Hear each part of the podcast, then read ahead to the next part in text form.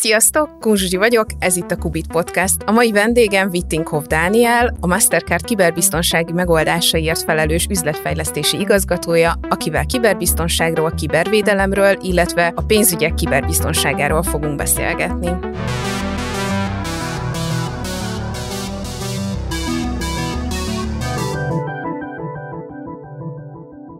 Köszöntünk a stúdióban, és örülünk, hogy el tudtál jönni. Szerintem vágjunk is bele egyébként. Nagyon jó lenne szerintem, hogyha a kontextus miatt egy kicsit beszélnél nekünk arról, hogy mi is a kiberbiztonság, mi a kibervédelem, mit értünk kibertámadások alatt, és hogy egyébként ezt a fizetésekkel kapcsolatban miért fontos tárgyalni. Jó, szerintem kezdjük azzal, hogy kicsit definiáljuk azt, hogy mi egy kibertámadás.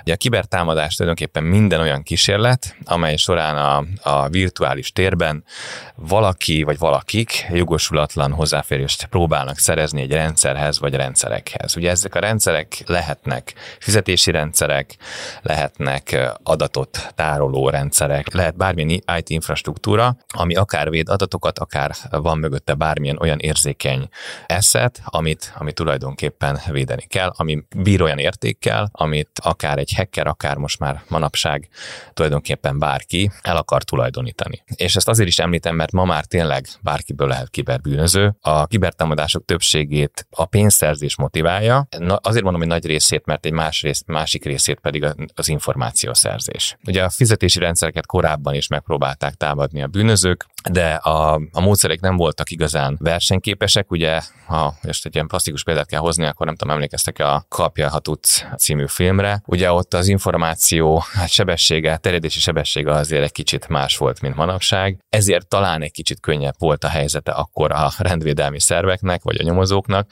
Ugye ma az információ felgyorsulásával, az információ terjedésének felgyorsulásával ez nagyon megváltozott.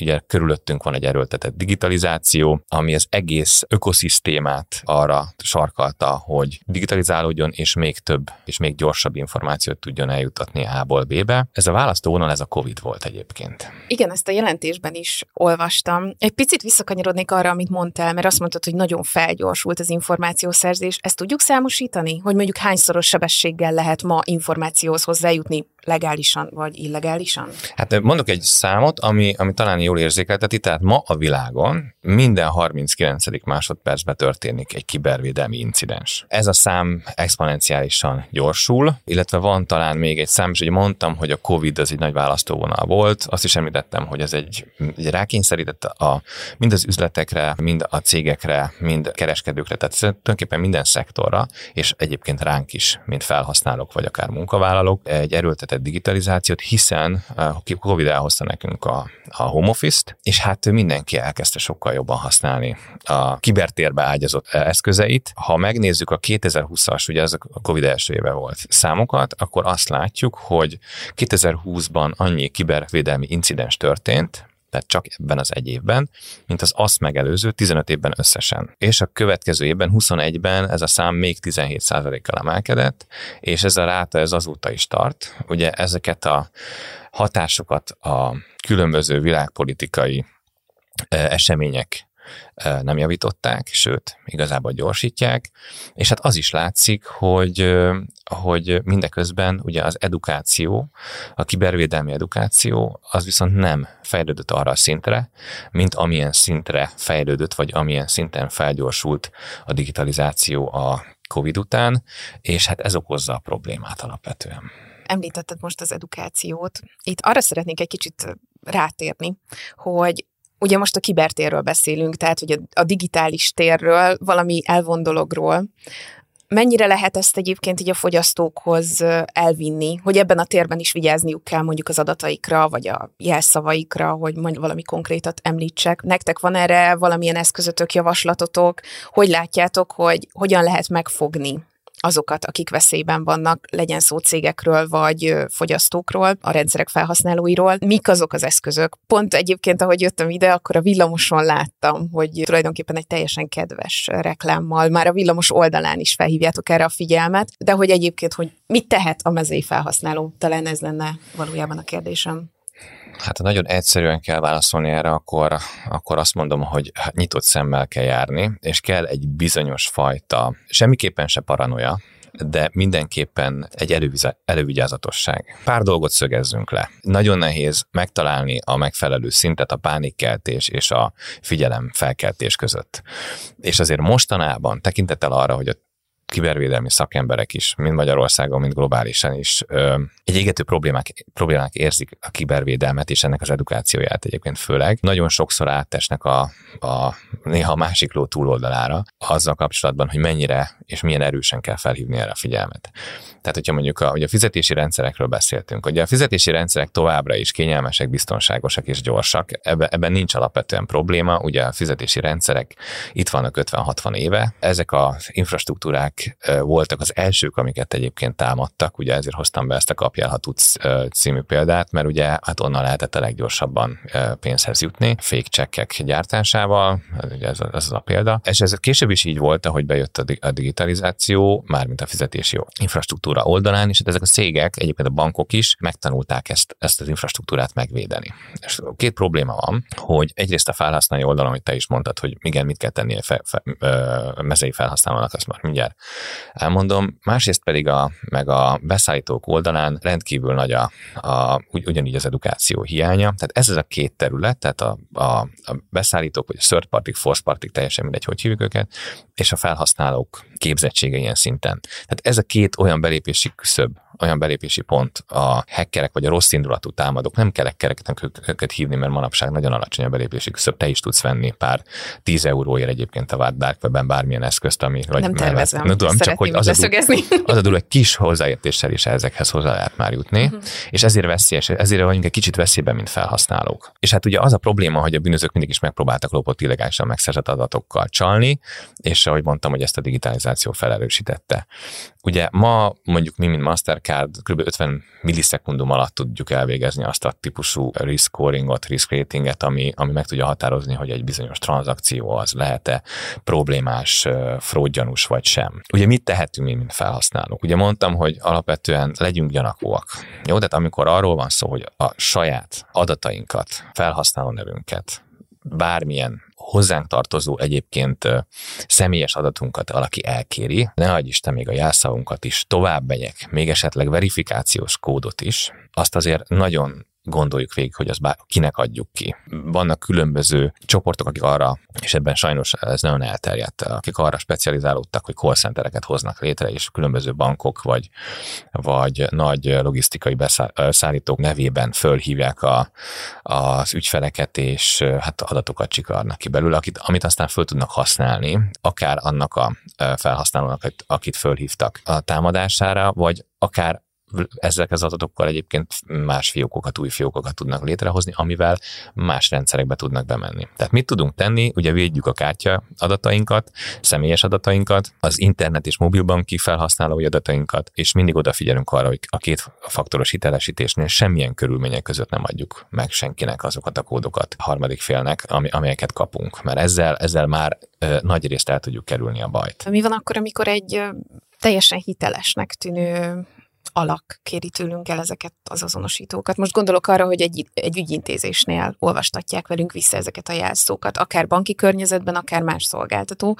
Ez most csak azért jutott eszembe, mert nekem is van erre személyes példám, hogy egy ilyen, azt hiszem, egy internet problémát próbáltam elintézni, amikor, amikor azt kérte tőlem az ügyintéző, hogy a, az üzenetben kapott kódot olvassam neki vissza. Hol, mert ugye te is mondtad, hogy ne legyünk paranoiásak, de nagyon nehéz azután, amit az előbb elmondtál, azt gondolni, hogy ja, hát neki viszont meg megadhatom ezt a uh-huh. kódot, hogy mégis akkor hol húzódik ez a határ. Igen, ez nagyon jó kérdés. Ugye a, ebben az esetben, amit te említettél, te kezdeményezted a, az ügyintézést, tehát egy olyan csatornán nyitottad meg a kommunikációt, amit egyrészt te biztonságosnak véltél, hiszen valamilyen olyan hiteles forrásból szereztél egy, egy, egy telefonszámot, vagy bármilyen más kommunikációs csatornát, amiről tudtad, hogy ez biztonságos. Ugye a probléma ott van, amikor téged keresnek meg, és nem tudod ezt leellenőrizni. Ilyen esetben nyugodtan elmehetünk a falig, tehát elkérhetjük az ügyintéző nevét, megkérdezhetjük, hogy hol dolgozik, kinek a nevében hív, azonosítsa magát. Általában ezeknek a, a, az embereknek van valamilyen azonosító számuk. Megnézhetjük, hogy a telefonszám, amiről hív, lehet nyugodtan visszahívást kérni, hogy a telefonszám, amiről hív, az egyébként az adott ö, szolgáltatóhoz tartozik-e. Kérhetjük azt, hogy akkor inkább egy én hívom vissza, vagy mi hívjuk vissza egy adott csatornán, és akkor folytassuk. Tehát amikor általában, amikor egy két-három kérdés föltesz az ember, egyébként van pár ilyen hang és videófelvétel is a, a, a, az interneten elérhető.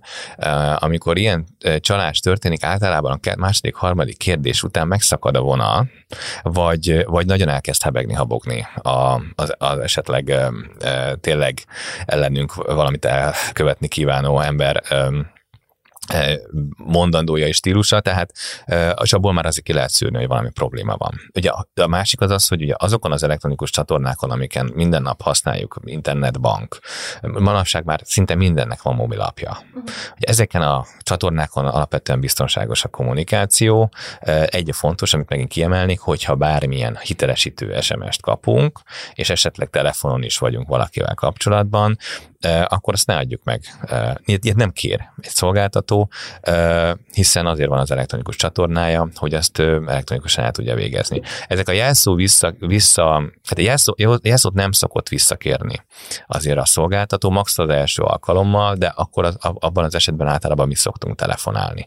Tehát annyi, hogy egy ki, végig gondolni, ugye néha ez nehéz, és főleg hát így az idősebb korosztálynak ez néha de egyébként nem, mert néha nekünk is, tehát még, még akár magamat is hozhatnám példának, néha nehéz végig gondolni, hogy most akkor e, ez a setup, amiben éppen vagyok kommunikáció szempontból, az rendben van-e.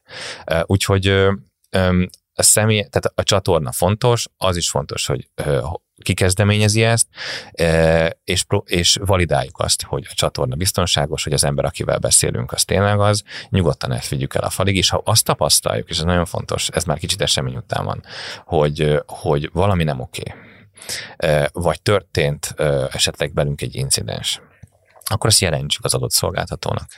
Jó, tehát hogy az a baj, hogy a Magyarországon élő emberek csak harmada jelenti a történt vele valami és csak 5%-a érzi magát egyébként kiberbiztonsági szempontból pallérozottnak, tehát 5% az embereknek komfortos azzal, hogy megvan a tudása ahhoz, hogy az ilyen problémákat elkerülje. Ennek van egy nyilván egy lélektani oka is, és annak is megvan egy lélektani oka, hogy minden harmadik ember jelenti. Ugyan az emberek nem szeretik azt elmondani, hogyha átverték őket. Viszont ez nagyon fontos ahhoz, hogy, hogy egyrészt utána, tudjon menni, utána tudjanak menni a rendvédelmi szervek ezeknek az embereknek, vagy csoportoknak. És akkor itt egy picit kikanyarodok, emberek, csoportok, ugye beszéltem arról is, csak nem zártam le ezt a gondolatot, hogy, hogy ma bár, bárkiből lehet kiberbűnöző. Az a helyzet, hogy ezek, az, ezek a csoportok már cégszerűen működnek. Tehát van HR-ük, van pénzügyük, van, vannak sales incentívájuk, tehát hogy konkrétan a hackerek kapnak plusz pénzt, bónuszt azért, hogyha több, több eseményt tudnak kreálni, amivel több pénzt tudnak szerezni. És hát van policyjük is, tehát konkrétan azt, hogy a saját termékeiket mire, hogyha ilyen, ilyen szinten működnek, mint cég, mire használják, azt is tudják befolyásolni, és azt is szeretnék, hogyha ez egy szabályrendszeren keresztül működre. Erre hozok egy példát, ha megengeded. Tavaly év végén egy kanadai kórházat megtámadott egy hacker csoport, és a Logbit nevű ransomware használták arra, hogy megtámadják ezt a kórház. A ransomware egyébként azt jelenti, hogy egy olyan szoftver, ami blokkolt, blokkolja az összes adathordozót, vagy az adathordozók egy részét vagy egészét egy adott rendszeren, és hogy ennek unlockolására a kulcsokért cserébe ez a hacker csoport ettől a kórháztól pénzt kért. És nem lehet tudni, hogy direkt vagy véletlenül, de pont a gyerek osztályt sikerült lokkolni, és a kórház nagyon nehéz helyzetbe került, mert csak az életmentő helyzeteket tudták ellátni, minden más folyamatokat át kellett irányítani más kórházakba, és mm, ezt észlelte a Logbit, ugye akitől ez a hacker csoport vette ezt a, ezt a szoftvert, ezt a ransomware hogy itt valami történt, valaki nem úgy használta a szoftverüket, ahogy azt ők előírták, mert hogy a Logbithez csatlakozni kell egy affiliate programba, el kell fogadni az ott lévő szabályzatokat, ez a hacker csoport elfogadta, de megtámadott egy kórházat, amit nem szabadott volna a szabályzat alapján, a Logbit ettől nyilatkozatban elhatárolódott, és átadta a feloldó kulcsokat a a gyerekkórháznak, és elnézést kért a támadásért, és kizárta az affiliate programból ezt a hacker csoportot. Tehát, hogy ennyire, ennyire elkezd, ennyire más világban élünk, tehát egyáltalán nem az a, ez a világ már nem az a világ, amiben éltünk eddig, e, és hogyha egy kicsit, ugye te is mondtad, hogy kicsit a saját életünkre nézünk, így a mindennapokra, akkor én nem tudom, hogy van-e most manapság olyan ember, akivel a családjában, vagy akár vele ne történt volna valamilyen adathalás incidens az elmúlt egy évben. És az az igazság, hogy ez egyik legjobb edukációs platform egyébként családon belül általában a vasárnapi ebéd, ahol, ahol hallunk ilyen, ilyen történeteket, és ez így van jól, nem baj, ha kiberről beszélünk, e, ez egy olyan probléma, amiről beszélni kell, ez életünk része. E, jó oldala is van, jó, tehát nem kell megírni, ezért mondom, hogy para, tehát a technológia segít nekünk. Ugye e, az edukáció hiányát tudja a technológia kompenzálni.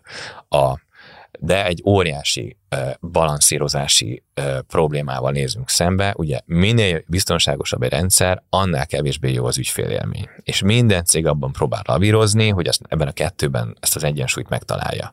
Ehhez a technológia segít, és ezt nagyon jó ki tudja egészíteni az edukáció. Tehát ha van egy jó technológiánk, van egy megfelelő edukációs rendszerünk, és, és egyébként ö, ö, ö, ezt, ezt így egyben kezeljük, akkor, akkor alapvetően ha ugye pont az első kérdésed volt, hogy mi a kibervédelem, akkor alapvetően már egy nagyon nagy lépést tettünk előre, mert akkor már úgy kezeljük a kibervédelmet, mint egy mindennapi lehetőség is, és nyilván, mint egy, egy probléma. Ugye általában két, azt szokták mondani, hogy kétféle ember van és szég a világon, akit elért már valamilyen támadás, és akit nem. Akit majd fog. Akit majd fog, igen. Uh, amit így mondtál az edukációval kapcsolatban, illetve a, a támadások kivédésével kapcsolatban, meg a technológia szerepéről, van egy nagyon erős állítás ebben a tanulmányban, amit összeállított a Mastercard, ez pedig arra vonatkozik, hogy a kultúra hiányát is a technológiának kell betöltenie, hogy Viszont ha jól értem, akkor a másik oldalon meg egy, egy nagyon erős szervezeti kultúra épült ki, tehát hogy a, a támadók oldalán ott jószerével cégeket építenek, vagy, vagy hát fogalmazhatunk úgy, hogy cégszerű szervezeteket, van egy van egy struktúrájuk, van egy működési módjuk, viszont mint hogyha a védekezés, főleg azért, mert ennyire divers az embereknek a, a képzettsége, a hozzáértése, a hozzáállása, az mint hogyha nem tudna ennyire jól szerveződni. Hogy mit is értetek az alatt, hogy a technológia tudja pótolni a kultúra hiányát, hogy ez hogyan valósul meg, ezt hogyan képzelhetjük el? Úgyhogy manapság olyan uh, kibervédelmi megoldások léteznek, olyan kibervédelmi cégek működnek, amelyek szinte end-to-end, napra készen akár percre készen tudják tartani egy cég infrastruktúráját, illetve uh, és ezen keresztül tudják monitoringozni a egészségét a, a felhasználóknak kibervédelmi szempontból.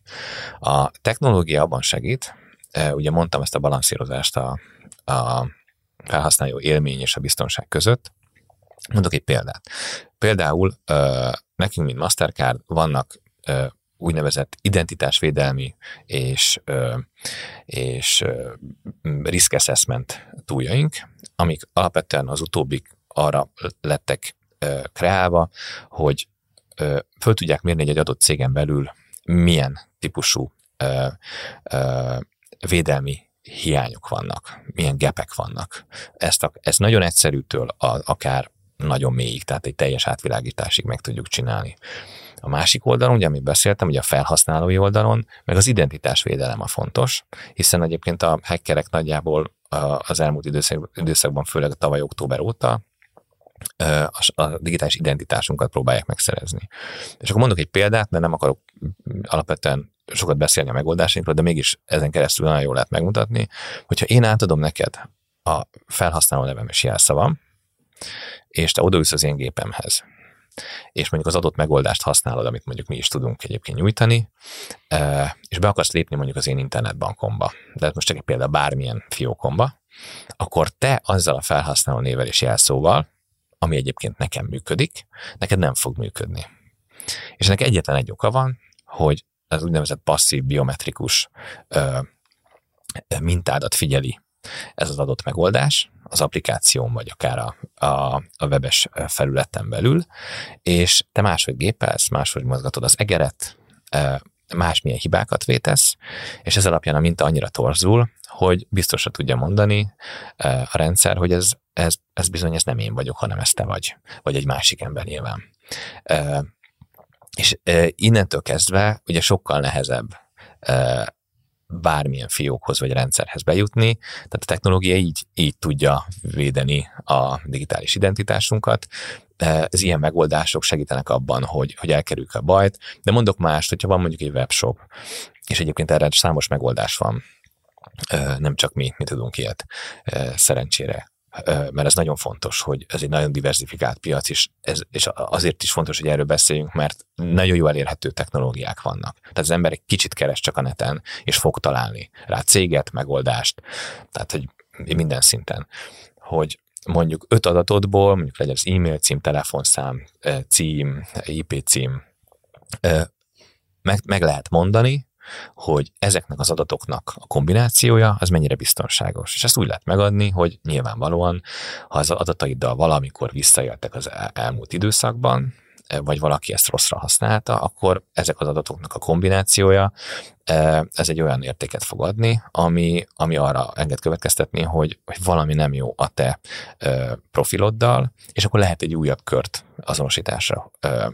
az adott cégnél biztosítani, illetve az is előfordulhat, hogy ha valaki vissza akar élni az adataiddal, és mondjuk nem tudja a a rendes fizikai címedet, és megad valakinek, valaki másnak Magyarországon egy fizikai címét, akkor az is egy olyan minta lesz, amivel azt lehet mondani, hogy hú, ha valaki lehet, hogy valószínűleg ezekkel, ezzel a kombinációval vissza akar élni, és egy új digitális identitást akar létrehozni, amit, amit más digitális identitásokból lopott el. És erre számos példa van még, hogy hogy lehet ezt, ez most csak két példa volt, és hát nyilván itt van a másik oldalon az, hogy ez a belépési pont, de amikor már létre, létrejött egy infrastruktúra, akkor azt is védeni kell, azt folyamatosan monitoringozni kell. Tehát simán előfordulhat, hogy valaki, és ez egy nagy probléma, Egyébként ez probléma a cégeknél is. Néha a menedzsment nem érti, nem érzi, hogy, hogy mennyire fontos a kibervédelem egészen addig, amíg nem történik meg a baj. Ezt folyamatosan frissen kell tartani. Simán előfordulhat, hogy Japánban ma valami reggel felkapta a fejét egy új e, zsarolóvírus, bármilyen malware, ami a ökoszisztémánkat ö, ö, veszélyeztetheti, és az bizony ö, még annyira új, hogy lehet, hogy Európában mire fölébrednek, nem jut el az információ valamelyik céghez, mert nem olyan rendszert használ, ami ezt frissíti, és okozhat problémát. De ma már olyan rendszerek is vannak felhő nagy technológiai cégek, nekünk is van ilyen, ami képes arra, hogy ahogy felüti ez a fejét, hát az nem millisekundumok, de nagyon gyorsan tud megoldást kínálni és védelmet kínálni egy adott infrastruktúrának az ilyen típusú új támadások ellen.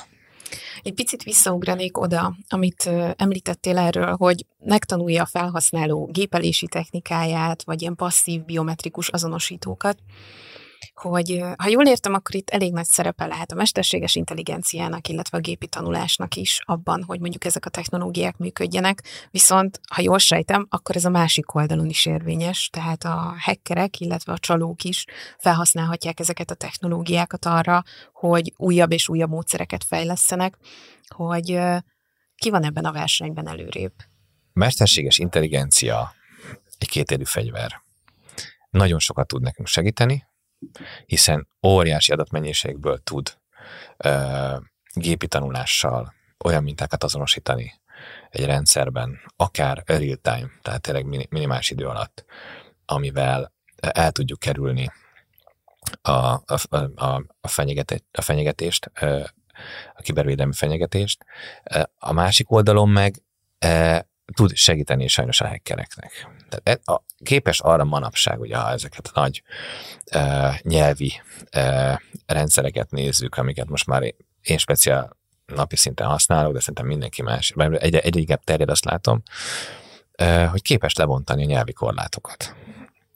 Tehát most eddig, ha most ezekről beszéltünk a call centerekről, beszéltünk a, a a adathalász e-mailekről, stb. Ezeket általában magyar emberek rakták össze, sokszor nem. És azért vettük észre, hogy baj van, mert e, mert, e, mert nem volt jó magyarsága ezeknek az e-maileknek. E, bár grafikailag, tehát service design szempontból teljesen megfelelt mondjuk egy bank egyébként hetente küldött e-mail struktúrájának és, és dizájnának és stílusának, de azt vettük észre, hogy a magyarság nem volt oké. És akkor az ember azért nyilván, és ilyenekre kell figyelni. Kicsit visszautalva arra, amit az elején kérdeztél. Ha ilyeneket kapunk, meg kell nézni, ki küldte, jó az e-mail cím, mindig van benne valami hiba. Jó, tehát hogy azért általában van. De most az a baj, hogy most már a, ha a tartalmat nézzük csak, akkor, akkor sokszor nincs benne hiba. És hát ez alapvetően az AI-nak köszönhető hogy ezek a, ezek a nyelvi rendszerek nagyon segítenek abban, hogy lebontsák ugye ezeket a nyelvi korlátokat, és szinte tökéletes magyarsággal kapjunk bármilyen, bármilyen levelet, SMS-t, mm, mm, bármilyen közösségi médián, chat üzenetet.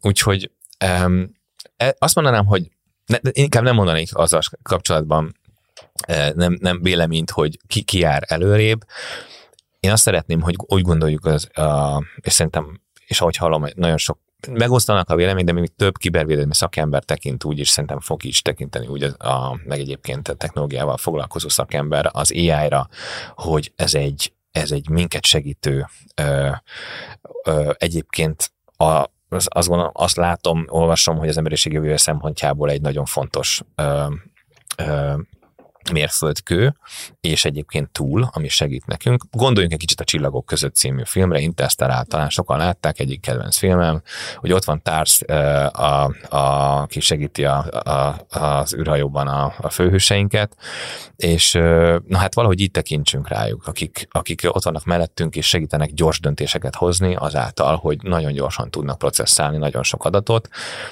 és nyilván kell hozzá még és reméljük, hogy ez így is lesz az emberi faktor, ami segít abban, hogy, hogy, e, hogy a döntést a nap végén meghozzuk, de egy biztos nélkülünk, nélkülük nem tudnánk e, azt a technológiai fejlődést produkálni, amit egyébként a mai világban látunk, és amit a jövőben is fogunk látni. A kibervédelem mögött milyen technológiák és milyen tudomány áll még? Mondjuk milyen területek uh-huh. vannak itt? És most nem szeretném a szádba adni a szavakat, hogy mondjuk a matematika van mögötte, az informatika áll mögötte, vagy, vagy egyszerű mezei közgazdaságtan, ami, amire szükség van ehhez. Tehát, hogy mik azok a területek, amik mondjuk összefonódnak, és abból jön létre az a kibervédelmi vagy biztonsági infrastruktúra, amit a mindennapokban fel tudunk használni annak érdekében, hogy kivédjük ezeket a támadásokat. De most egy olyan világban élünk, ahol minden mindennel kapcsolatban van. Telefonunk a számítógépünkkel, a, a telefonunk a autónkkal, sőt most már lassan olyan háztartási gépeket is találni, ahol külön pont foglalkozik azzal, hogy mennyire okos az adott háztartási gép. És egy ilyen világban egy dolog van, ami összeköti ezeket, a, ezeket az eszközöket, ez pedig az adat. Tehát egy adatvezérelt világban vagyunk, és ezt a típusú ökoszisztémát szokták a hiperkonnektivitás időszakának is mondani, azért, mert ugye minden mindennel kapcsolatban van. Ugye azon múlik nagyon sokszor nem csak a nagyvállalatok, hanem a kisebb vállalkozások üzleti élete, hogy mennyire tud gépi tanulásra épülő predikciókra ö, támaszkodni. Ö, tehát az adatok feldolgozása tulajdonképpen az a, az, a, a, az egyik legfontosabb része ö, manapság egy üzletmenetnek, ami, ami meghatározhatja a sikerességét, és azt is, hogy mennyire tudja magát védeni. Ugye van egy, ha tudományról beszélünk, akkor van egy ilyen kicsit ilyen antropológiai kiszólásunk is ebben a, ebben a tanulmányban, amit te is említettél, ugye ez The Age of Cybercrime, ez egyiket elérhető a honlapunkon, érdemes megnézni, közérthető, mindenki tud belőle viszonylag érdekes példákat, és, és egy nyilván edukációs jellege is van meríteni megjelent egy új antropológiai kategória, a homo digitalis.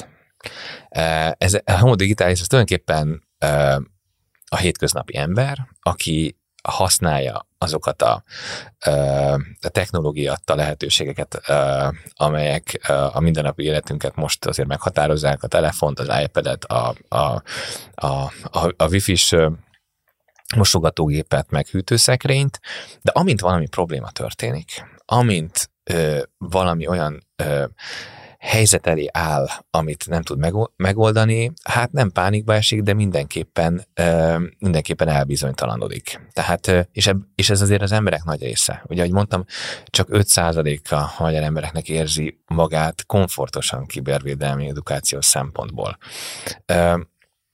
De egy biztos, hogy, hogy ezeket a, ezeket a, a gépi tanulásra épülő megoldásokat egyre jobban fogjuk használni, és egyre fontosabb része lesz az életünknek. Most csak mondok egy példát, hogyha el akarsz jutni ma A-ból B-be, ugye mit csinálsz? Kiszervezed ezt a döntést e, egy, egy szoftvernek. És már mennyi van? Legalább négy van, amit most a, zsigerből föl tudnénk sorolni, és ez egyre inkább így lesz. Használjuk a, a telefonos asszisztenseinket, használjuk ezeket a, a nyelvi e, e, szoftvereket, amik, amik nagyon-nagyon megkönnyítik az életünket. E, és, el, és tulajdonképpen azokat a határokat lebontják, amik miatt az információ terjedése nem volt olyan gyors, amilyen előtte. Nagyon sokat beszéltünk arról, hogy adatvédelem, mi a különbség a között, hogy adatvédelem, és változik-e a hozzáállásunk akkor, hogyha elkezdjük ezt szigorúan a pénzügyi adatok védelmére, vagy a fizetések védelmére vetíteni. Tehát, hogy van-e, van-e különbség a között, hogy a pénzügyi adatainkat védjük, vagy úgy általában a személyi adatainkat? Nagyon jó kérdés. Ö, és azt gondolom, hogy az a jó válasz rá, hogy nincs. Ugye manapság nagyon nehéz el, tehát elválasztani azt, hogy melyik a fontosabb. A személyes adatainkkal, ö, ahogy mondtam, különböző módszerekkel vissza tudnak élni, akár új felhasználói fiókokat létrehozva, ezeket kombinálva, stb. A, a, ha a pénzügyi részét nézik, akkor meg ugye pénzügyi veszteség érhet minket, hogyha ezeket valamilyen módszerrel el akarják tőlünk tulajdonítani. De az, hogy ezeket hogy védjük, abban, abban nagyon sokrétű egyébként ma a, a tárház, amiből választhatunk, és ezt egyébként minden cégnek és saját magunknak és meg kell választani a megfelelő módszereket ehhez attól függően, hogy, hogy, hogy tulajdonképpen mekkora az érték, amit nekünk vagy akár személyes szempontból, vagy akár üzleti szempontból ezek az értékek jelentenek, amiket, amiket tulajdonképpen védeni kell. A, de, de, de technológiai szempontból a, a, nem, nem nagyon van különbség. Tehát ö, ö, ezeknek a védelme, ez, ez tud, tud ugyanúgy működni mind a két oldalon, de mindenkinek el kell dönteni, hogy mi az, a, mi az a, az eszköz, amit ehhez használ, és ehhez vannak szakemberek, ehhez vannak rendkívül jó tanácsadó cégek is, használjuk ezeket, és figyeljünk azokra a, a már említett ö, fontos irányelvekre, amiket a személyes adataink védelmében nap mint nap használnunk kell, védjük őket, ne adjuk ki senkinek, és figyeljünk arra, hogy milyen csatornán kommunikálunk bárkivel. Lehet, hogy ez téves, de hogy az van a fejemben, hogy az emberek, amikor arról van szó, hogy mondjuk a nevüket, az e-mail címüket, esetleg a születési dátumokat megszerzi valaki, azzal még annyira nem gyanakúak, viszont azért a, a kártyadataikat már nem szívesen adják ki valakinek, tehát hogy én, az én fejemben az van, hogy amikor, amikor már a, a pénzük is kockán forog, akkor mint hogyha egy kicsit jobban bevonódnának és aktívabban védekeznének, mint amíg csak mondjuk a személyes adataikról van szó. De... Hiszen nem tesznek különbséget, ez fontos, hogy, mm.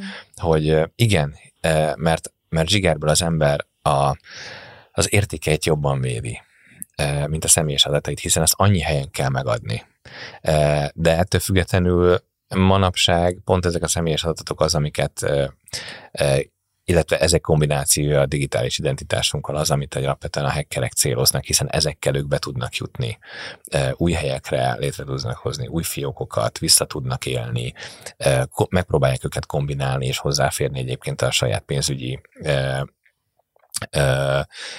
rendszerünkhöz, vagy akár a, vagy más, más pénzügyi rendszerekhez, és ezért nem szabad azt mondani, hogy a személyes adatok nem annyira fontosak, mint a, mint a, mint a pénzügyik, mert, mert manapság nagyon fontosak, és ezekre egyre jobban kell figyelnünk. Úgyhogy inkább én azt mondanám, hogy nagyon jó a példa, Inkább én azt mondanám, hogy, hogy, hogy próbáljunk ezekre ugyanolyan értékre, érték, de próbáljunk úgy nézni rájuk, hogy ezek ugyanolyan értéket képviselnek, mint, a, mint bármilyen más dolog az életünkben, amit fontosnak gondolunk. Hiszen ez ránk jellemző, és és, és minket határoz meg, és hogyha ezt valaki ezzel visszaél, akkor, akkor bizony az, az nekünk is problémát okozhat. Néha nem is vesszük észre. Tehát lehet, hogy valaki a saját digitális identitásunkkal, az valaki Szingapurban próbál visszaélni, tehát a föld másik részén, amit észre se veszünk rögtön, de lehet belőle probléma a, a nap végén. Szóval próbáljuk ezekre ugyanolyan fontosan gondolni. Szerintem a beszélgetés legeleje környékén említetted ezt, hogy a, hogy a Mastercardnak is van arra megoldása, hogy nagyon-nagyon rövid idő alatt, 50 millisekundum, 50 millisekundum. alatt tud ellenőrizni egy tranzakciót. Én erre szerettem volna még így rákérdezni, hogy ennek nem tudom, hogy a működéséről mesélnél egy kicsit, vagy, vagy hogy ez minden tranzakcióra vonatkozik, csak a gyanús tranzakciókra vonatkozik, minden mezei felhasználó hozzáfér ehhez a szolgáltatáshoz. Egyáltalán hogy kell ezt elképzelni? Tehát, hogy ez annyira rövid idő, hogy földi halandó az nem igazán látja át. Ez 50 ezer másodperc, igen, ez egy rendkívül rövid idő, ezt így nehéz is talán felfogni, de hát arra, arra gondoljunk, hogy amikor fizetünk ahhoz, hogy ez gyorsan és kényelmesen menjen, ahhoz, ahhoz ezt egy ilyen időt, egy ilyen ezt, ezt le kell a lehető legkisebbre rövidíteni. Egyébként ez minden tranzakcióra vonatkozik, ugye ez a kérdésed volt, igen. Igen, manapság minden tranzakciót muszáj ellenőrizni. Ugye ez az a, a pénzügyi infrastruktúrák azok, amik talán a legfejlettebbek a kibervédelmi szempontból, és egy ekkora rendszerben, és egyébként, hogy nem csak a kártyás fizetésekről, amiket az azonnali átutalásokat is be lehetne hozni. Nagyon fontos, hogy a technológia ott tartson a megelőzésben, hogy a, transz, hogy a csalók ne tudják ezeket bármelyik pontjánál eltéríteni, és hogy egyébként e, ez nem csak abban segít, ezek a technológiák is, sok adat is ennek a gyorsasága, e, ennek a processzálának a, processzálásának a gyorsasága, hogy, hogy adott pillanatban megelőzzük, hanem ezzel előre is lehet jelezni. Jó, tehát az, hogy egy tranzakciók mintája elindul valamerre, akkor, akkor manapság például ilyet segítségével meg lehet jósolni, hogy körülbelül hol lehet milyen időszakban, milyen geográfiai helyen valamilyen probléma ebből. És úgy lehet elképzelni, minden tranzakció kap egy szkort, különböző paraméterek alapján, és a rendszer engedélyezi, vagy éppen, hogy bizonyos esetekben stoppolja ezeket a tranzakciókat. De hát ez a kiberbiztonsági szem, szempontból ez alap. Tehát ez most már, ez egy olyan commodity, nem veszük észre egyébként, hogy mennyire sok rendszer dolgozik azon a mindennapjainkban, hogy, hogy ne legyen baj, csak azt veszük észre, amikor baj van. Ez egy, ez egy nagyon nagy probléma, hogy azt gondoljuk, hogy nem biztonságosak ezek a rendszerek, tehát amikor valaki digitális nomád akar lenni, teljesen meg, megérthető, mert annyira körülvesz minket a digitalizáció, hogy néha már sok. De a másik oldalon meg észre kell lenni, hogy ugyanúgy, ahogy az AI-ról beszéltünk, hogy az egyik oldalon segít, a másik oldalon pedig hát lehet néha vissza is lehet élni vele. Ez ugyanígy van a digitalizációval, ugyanígy van a, a kiberbiztonsági szempontból, hogy, hogy ezek, a, ezek a dolgok segítenek is minket. Tehát a kiberbiztonsági megoldások nem csak a vállalatok, hanem, hanem az üzletek biztonságát is szolgálják, hanem a fizetési ökoszisztéma biztonságát és az egész hiperkonnektivitás ökoszisztémáját is. Beszéltünk arról, hogy, hogy ez hogyan érinti a felhasználókat, illetve a pénzügyi tranzakciókat, következtetésképpen mondjuk a pénzintézeteket, de milyen más szektorokra vonatkozik ez, milyen más szektoroknak kell foglalkoznia a kiberbiztonsággal, illetve a kibervédelemmel? Szóval nagyon jó a kérdés, köszönöm, mert keveset szoktunk erről beszélni. Ugye mindig a pénzügyi szektort hozzák föl példának, hiszen ott azért, ahogy te is mondtad, a, a pénzünk az, amit itt próbálunk védeni, és hát az mindenkinek az életében könnyebb kötni konkrét példákhoz. Viszont, viszont senki nem gondol arra, hogy egyébként a termelő szektorban is milyen probléma lehet, hogyha ha esetleg a gyártás leáll Tehát egy, egy gyártósorra áll, óri, onnantól kezdve percenként milliókról beszélhetünk, ami kiesik, és bizony ezt kibervédelmi támadások is okozhatják. De pénzügyi szektorok mellett nem beszél senki annyit, hogy a közférát egyébként mennyire sokat támadják, és hogy egyébként a média és folyamatos támadás alatt áll. Ugye rendkívül sok felhasználó, felhasználója van ezeknek a szektoroknak, akik rendkívül sok adatot tárolnak, és sokszor érzékeny adatot is. És hát nyilván adat az az információ, az információval pedig vissza lehet élni. De például Magyarországon a támadások majd kétharmadát a kormányzati szervek és a közszolgáltatók ellen követik el. Mondjuk ebbe a számba benne van a pénzügyi szektor és a média is, tehát hogyha mondjuk azt a négy nagyon erős szektort kéne hozni, akkor ez a kormányzati szervek, közszolgáltatók, pénzügyi szektor és a média. Ez, ez a lég, négy legnagyobb. De hát most, ha ugye hoztam egy példát a kórházakról, gondoljunk bele, hogy mennyire sok érzékeny adat van, akár egy magánkórháznál a személyes adataink, a vizsgálati eredményeink, tehát nagyon sok mindent meg lehet tudni. Most, hogyha 8 éve volt, hogy Észak-Európában volt egy magán kórház, akit, akit megtámadtak, és tulajdonképpen az ott lévő összes adat kiszivárogtatásának zsarulásával próbáltak meg pénzt csikarni, kicsikarni ettől a cégtől, de úgy, hogy már egy éve ben voltak a hackerek, egy éve mondogatták, hogy ebből baj lesz, nem csináltak semmit, és kiszivárogtak ö, hát ö, közszereplőknek adatai is, ö, tehát ö, óriási lehetőségek vannak most nyilván rossz értelemben a hackerek kezében, és ez nem csak azokat a szektorokat érinti, akiket így zsigerből mondanánk, hanem bizony ez egy idő után minden szektorba be fog gyűrűzni, csak időkérdése. Ahogy mondtam, vannak cégek, akiket még nem ért el, és vannak cégek, akiket majd el fog érni. És ugye e, onnantól kezdve, hogy ezek a cégek is egyre jobban digitalizálódnak, egyre jobban a hiperkonnektivitásba fognak élni, egyre könnyebb is lesz hozzájuk e, beférkőzni, és ezért egyre jobban kell védeniük magukat. Itt lehet, hogy ez nagyon amatőr kérdés, de most már így megfogalmazódott a fejemben, hogy ilyenkor egyébként kell fizetni? Mármint, hogy szabad fizetni? Nagyon de... jó kérdés. Nagyon jó kérdés. E, e, ez eseti jelleggel eldönti mindenki. Tehát most manapság már lehet ebben is tanácsot kérni, de mind a kettőre van példa. Van példa arra, hogy jó döntés volt fizetni, jobb döntés lett volna fizetni, mert a kár, amit elszenvedett a cég, azzal, hogy nem fizetett, az, az 15-20-szorosa volt annak, mint amit fizetnie kellett. Tehát a kiberbűnözők se hülyék, tehát ők, ők fölmérik azt, hogy az, amire rátenyereltek, az, amivel fenyegetőznek, az mennyit ér, és sokszor ezzel kapcsolatban a cég vezetése nincs tisztában. És nagyon nehéz a helyzete sokszor a CISO-knak a cégeknél, hiszen nagyon nehéz elmagyarázni azt, hogy, hogy kvantifikálni azt, hogy mekkora a probléma. Egyébként ebben mi is tudunk segíteni, tehát nekünk is van egy olyan megoldásunk, ami kvantifikálja a problémát, tehát monetizálja, megmondja, hogy ez x 10 100 euró ez a probléma, ami nálad van. Egyébként ezt nem csak mi csináljuk, hanem szerencsére más uh, tanácsadó cégek is.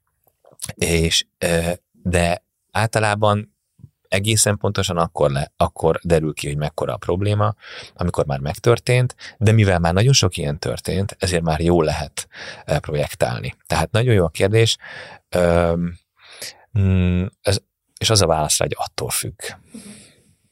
Jó, tehát ez, ez az adatok érzékenységétől, a, a probléma nagyságától, a cég nagyságától, nagyon sok mindentől függ, és ez egy nagyon-nagyon nehéz mérlegelési folyamat, ami nagyon megviseli egyébként a cégeket, és ezért jobb a megelőzés, mint, mint, mint azon gondolkozni, hogy ezt most ki kelljen fizetni, vagy nem. A beszélgetés lekerekítve arra gondoltam, hogy foglaljuk össze, hogy mi az a, mondjuk mi az a három dolog, amit annak a homo digitalisnak javasolnál, aki akkor, amikor valami hibát ír, akkor csak szétteszi a kezét, hogyan induljon el egy tudatosabb létforma felé a mezei felhasználó, hogyha lehet így fogalmazni.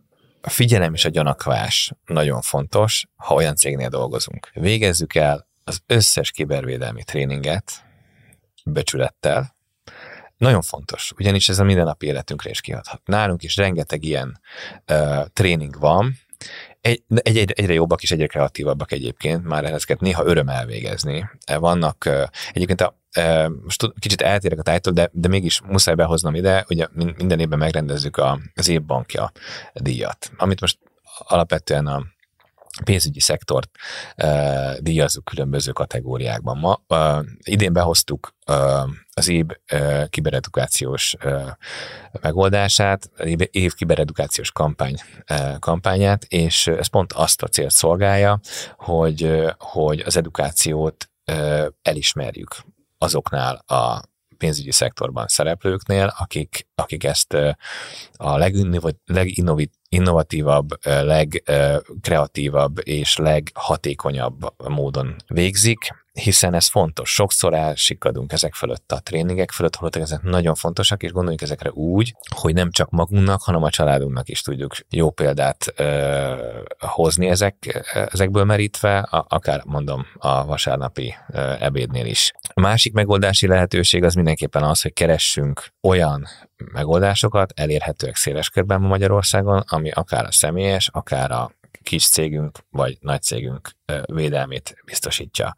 A nagy cégeknél azért ez már ez már ott, ott van, de a KKV-knál nem. Jó, tehát az látszik, hogy Magyarország sereghajtó KKV biztonsági tudatossága és védelme szempontjából mindenkit buszítok arra, hogy erre szálljon időt és pénzt, mert hosszú távon vissza fogja hozni ne kerüljünk, ne csak akkor kezdjenek el foglalkozni vele a cégek és az emberek, amikor már megtörtént a baj. Tehát leegyszerűsítve ugyanúgy kell a kiberbiztonságra forrásokat allokálni, mint a marketingre, működésre, szélszre, bármire, vagy akár a humán erőforrásra. És akkor a, a, talán a harmadik rész, amit a, amit a legelején is mondtam, hogy a, kárta, a kártyaadatainkat és személyes adatainkat is védjük, az internet és mobilbanki felhasználói adatainkat is védjük.